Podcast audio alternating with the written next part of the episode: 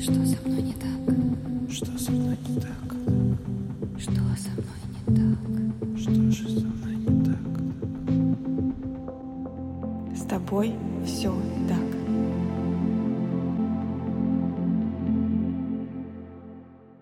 Всем привет! Меня зовут Евгения Романова, я практикующий психолог и автор подкаста «С тобой все так», который посвящен психологическим травмам и их влиянию на жизнь человека. С тобой все так. Это моя вина, что все так сложилось. Я не заслуживаю счастья. Если бы я не опоздал, то все было бы по-другому. Если бы я промолчала, мы бы не поссорились. Часто чувство вины – это яд, который отравляет изнутри. Мы привыкаем винить себя с детства и потом продолжаем жить с этим чувством внутри нас. Поэтому сегодня мы поговорим о вине, о том, какие бывают виды и действительно ли вина – это плохо. Несколько выпусков назад мы с вами говорили про такое чувство, как стыд, и там я давала различия в определениях понятия стыда и вины. И мне здесь важно еще раз проговорить о том, что стыд и вина отличаются по своей сути. Вину мы испытываем за действие, а стыд за то, какой я. И в этом заключается основное отличие. Но это не значит, что мы не можем испытывать и вину, и стыд одновременно. Вина вообще – это адекватное чувство, которое необходимо каждому человеку. Именно это чувство помогает нам понимать, что мы делаем что-то, что может противоречить нашему понятию о должном, нормальном или о социально приемлемом факте. В результате, если мы чувствуем вину, мы пытаемся исправить ситуацию или сделать все, чтобы не допустить подобных вещей в будущем. Но все же вина достаточно неприятная эмоция. Она включает негативную самооценку в отношении выполнения своих собственных моральных стандартов, включающих в себя как поведение, цели, так и характеристики, за которые несется ответственность. И часто вина может быть формой самонаказания вследствие принятия человеком ответственности за поступок, оцениваем им как негативный, когда это чрезмерное чувство вины. Например, я сделал то, что не должен был сделать, или наоборот, не сделал то, что должен был. При оценке вины очень важно понимать разницу между тем, какая вина. Потому что бывают моменты, это достаточно часто, когда мы чувствуем вину непропорционально тому поступку, который мы совершаем. И есть определенные факторы, которые влияют на то, какую именно вину, соразмерную или нет, мы будем чувствовать. Например, это ранее существовавшая чувствительность к чувству вины например, через ранние отношения, вызывающие чувство вины. Это могут быть как детско-родительские отношения, так и партнерские отношения, в которых часто мы себя чувствовали виноватыми за свои действия или бездействия. Причем здесь не имеет значения, действительно ли была наша ответственность и наша вина, или ее не было, и это был способом манипуляции другого человека нами. Также туда же относится возобновление вины, связанное с прошлым действием или действиями. Это когда я что-то сделал в прошлом, из-за чего я почувствовал вину, ситуация разрешилась, и в будущем повторилось мое действие, которое уже не влечет за собой никакие плохие последствия, но просто действие было повторено. И я опосредованно как будто бы задним числом снова начинаю чувствовать вину. Например, такая ситуация. Человек опаздывал и ему все время вменяли это вину, что это неправильно, что он подводит других людей. Он выровнялся в будущем, и тут происходит ситуация, когда он снова опаздывает по причине того, что что-то произошло, не зависящее от его конкретных желаний. Задержали на работе или еще что-то случилось, из-за чего он опоздал. По факту Вины его в этом процессе нет, но из-за того, что в прошлом он чувствовал ответственность и чувствовал вину за подобную ситуацию, он снова может ощущать вину, и она будет уже более невротическая, и о ней мы поговорим чуть попозже. Далее к следующим факторам также относятся подавленное настроение. То есть когда мы не в настроении или когда у нас нет внутренних ресурсов, нам проще скатиться в вину, чем если бы у нас было нормальное состояние. Туда же относится навязчивое мышление, в том числе и гиперконтроль. Если в детстве нам все время говорили, что мы ответственны за это, за это, за это, что все, что мы делаем, мы должны понимать, что мы несем ответственность, и ты виноват или виновата, если это не делаешь, то в будущем, вырастая, это может трансформироваться в гиперответственность и гиперконтроль не только за своей жизнью, но и за жизнью окружающих. И тогда, если что-то идет не по плану, если что-то происходит, и реальность не совпадает с ожиданиями, то человек может начать ощущать вину за то, что было сделано не так. И последний фактор — это внешнее подкрепление со стороны других людей в текущей жизни человека. Например, неоднократные напоминания об ответственности за причиненный вред. Ты виноват, ты виноват, ты виноват, ты виноват. И это может быть как манипуляция, так и единственный способ справляться с чувствами своими, передавая вину другому человеку. С тобой все так.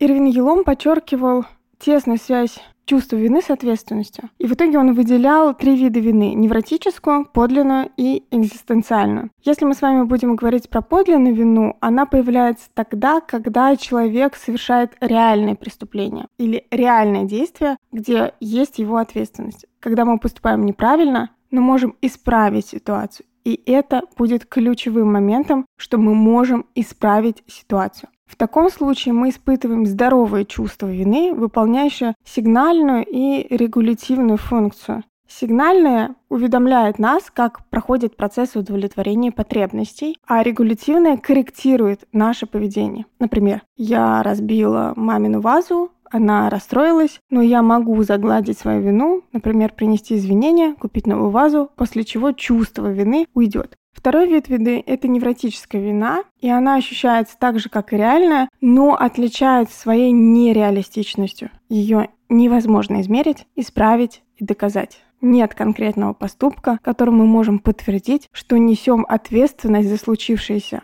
Мы просто чувствуем себя виноватыми без конкретной причины. И третий тип вины — это экзистенциальная вина, и она возникает как результат совершения поступка человека против самого себя и проявляется в виде сожаления, осознания неправильно прожитой жизни и нереализованности собственных возможностей. В конце выпуска мы разберем алгоритмы работы с виной, когда это чувство обосновано, а пока предлагаю сосредоточиться и поговорить о таком виде вины, как невротическая вина. И сегодня будем разбирать именно ее. Невротический вариант вины возникает, когда человек удерживает в сознании некий идеальный образ себя, мечту о том, каким ему непременно хотелось бы быть. Невротическая вина построена на желании человека выставить себя в лучшем свете. Проще говоря, она возникает от страха не соответствовать чужим ожиданиям, стать плохим или плохой для других. И это не функциональное чувство. Оно не способно корректировать наше поведение, а больше, знаете, похоже на дым без огня. Невротическая вина изменяет поведение во вред личности. Человек в итоге может закрыть глаза на свои собственные потребности и начать обслуживать чужие, чтобы заглушить такое фантомное, нереальное чувство вины. От такой вины человек не сможет просто так взять и избавиться. Он будет продолжать себя корить, посыпать голову пеплом. То есть у такой вины нет срока действия. И происходит такой процесс постоянного наказывания себя. И э, самое сложное здесь то, что человек не разделяет условно плохой поступок от самого себя. В этом случае он сам себя начинает считать плохим, как будто бы я равно мой поступок. В теле такая вина тоже отражается специфическим образом. Человек как будто бы хочет больше сжаться, стать меньше, чтобы его не заметили. Как, знаете, в детстве, когда родители ругали, а ты пытаешься вжаться в стену и исчезнуть. Если такая ассоциация вам знакома, значит, вы, скорее всего, представляете, что такое невротическая вина. Какие могут быть примеры? Например, невротическая вина может выливаться в то, что человек все время хочет быть хорошим. И если этого не происходит, он чувствует себя виноватым, поэтому он не может никому отказать, не конфликтует, не выясняет отношения, боится принимать решения и быть честным как с собой, так и с другими, потому что тогда он сразу станет условно плохим для всех других людей. Человек может переживать, что о нем подумают, правильно ли его поняли, как он будет выглядеть в глазах других, потому что если у него будет ощущение, что он хороший и правильный для других, вот этого чувства вины, которое разрушает, его не будет. Он может часто беспокоиться и переживать, что сделал что-то не так, обидел кого-то. Считать, что должен отвечать за всех и вся, не позволяя себе расслабиться и ошибиться. Он может пытаться спасать положение, потому что не понимая, что от него не все зависит, и другие люди сами делают свой выбор, может и не всегда правильный. И как раз в этом месте и возникает такая гиперответственность и гиперконтроль. Я ответственна за жизнь другого человека. Я должен сделать чтобы другим было хорошо. Он старается соответствовать ожиданиям других, расстраивается, если это не получается, не может прямо объяснить, почему что-то не сделал, начинает оправдываться и всячески заглаживать вину, а может начать наоборот агрессировать в ответ, потому что не хочется чувствовать вину и надо это чувство переложить на другого. Может многое скрывать, не договаривать, потому что не хочет кого-то расстраивать, обидеть, разозлить или переложить как он считает, свои проблемы на плечи другого. Он постоянно связываться может с людьми, которые вызывают у него чувство вины. У него может быть депрессия, недовольство собой, окружающими людьми и миром. Причинами появления такой вины могут быть особенности личности, которая формируется в детстве. Возраст от 1 года до 5 лет считается самым критическим, поскольку именно в этот период ребенок формирует мнение о себе как о человеке. И несложно догадаться, что если в этот период он постоянно виноват у родителей или других родственников, то это создает такой очень хороший, твердый фундамент для развития невротического чувства вины. Вторая основа для формирования такого вида вины – это агрессивная среда, в которой ребенка игнорируют.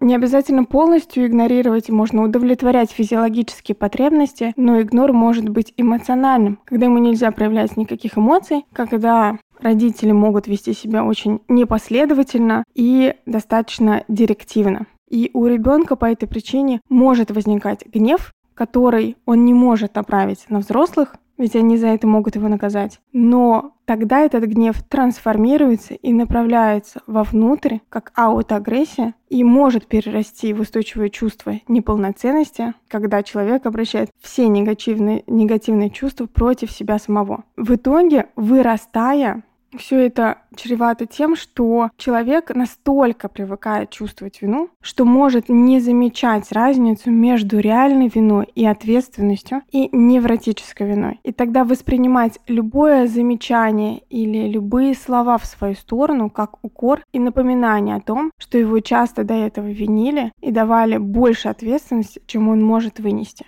Вообще чувством вины очень удобно манипулировать. Давайте сначала рассмотрим, деструктивный сценарий как это может проявляться в детстве и потом нести свои последствия во взрослой жизни. Например, родители могут обвинять ребенка в том, что они потратили лучшие годы жизни на него. Часто это может делать мама, когда говорит о том, что из-за тебя я не построила карьеру, из-за тебя моя жизнь сломалась. Ты должен быть благодарен мне за то, что я тебя родила и вообще положила свою жизнь на твой алтарь. И это может порождать огромное чувство вины. И во взрослом возрасте человек не может переключаться на свою жизнь, из-за чего страдают все его планы, цели, отношения. Он например, не может решиться на отъезд из родного города, ведь так он оставит семью. И тогда родители продолжают вызывать вину, постоянно повторяя, а кто о нас позаботится? А куда ты собрался? Мы должны быть счастливы, ты должен обеспечить нам это счастье. Или другой пример, уже рабочих отношений. Чувство вины может замедлить карьерный рост. Например, когда руководитель говорит «Я тебя взял без опыта и знаний, ты должен быть мне благодарен. Я в тебя все вложил. В таком случае человек будет бояться уйти из компании или просить повышения или уйти даже в другой отдел, потому что ему будет стыдно и неловко бросать коллектив, даже если рабочие условия его давно не устраивают.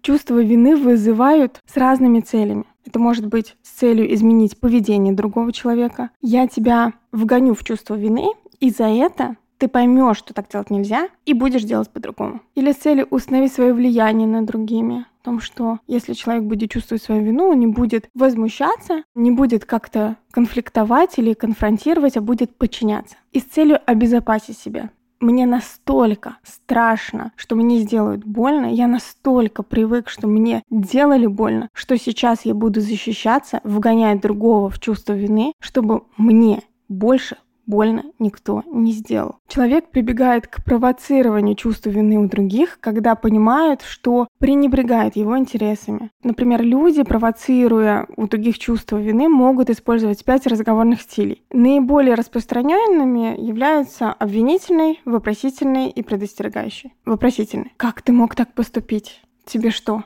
совсем наплевать на мать? Предостерегающий. Не обещай, если не сможешь выполнить. Но смотри, если ты так не сделаешь, то тогда это будет твоя вина. Ну, я, конечно, все понимаю, но вообще так не поступают. Обвинительный. Либо это может быть прямое послание. Это твоя вина. Или ты сам виноват. Или я тебя предупреждала. Надо слушаться мать. Я тебе плохого не посоветую. Вот посмотри, посмотри, к чему приводят эти последствия. Я же тебе говорила, что так делать не надо. На самом деле, такого рода манипуляция имеет и негативные последствия для того, кто манипулирует. Потому что даже если манипулятор достиг своей цели, все равно он может испытывать такой неприятный осадок, который будет его тяготить. Кроме того, остается вероятность, что при последующих своих попытках использовать этот метод воздействия может быть сопротивление. Накопленные обиды как результат манипуляции может даже разрушить взаимоотношения между людьми. И во-вторых, вина может появиться и у самого манипулятора, когда он начинает понимать, что его действия причиняют страдания партнеру или близкому человеку. Но сейчас мы взрослые, а значит, можем реагировать по-другому. И если вина реальна, то есть определенный алгоритм работы с этой виной. Извиниться, признать ущерб, возместить ущерб и жить дальше. Это как с примером, который я приводила в начале выпуска с вазой. Если я разбила вазу мамы, я могу сказать, мама, прости меня, я разбила твою вазу, я извинилась и признала ущерб, давай я тебе куплю новую вазу или я тебе куплю новую вазу и живу дальше. Причем под извиниться может быть как прямое послание «извини меня, прости меня», так и «мне очень жаль, тебе было неприятно, мой косяк. То есть любые такие моменты, где вы признаете свою вину. Если вина невротическая, то тогда здесь очень много постоянного такого наказания. Поэтому очень важно спросить себя, сколько еще вы будете себя наказывать. Как долго вы планируете это делать? Чем вам помогает самобичевание и посыпание головы пеплом? Вы можете взять листочек, ручку и прямо прописать плюсы и минусы.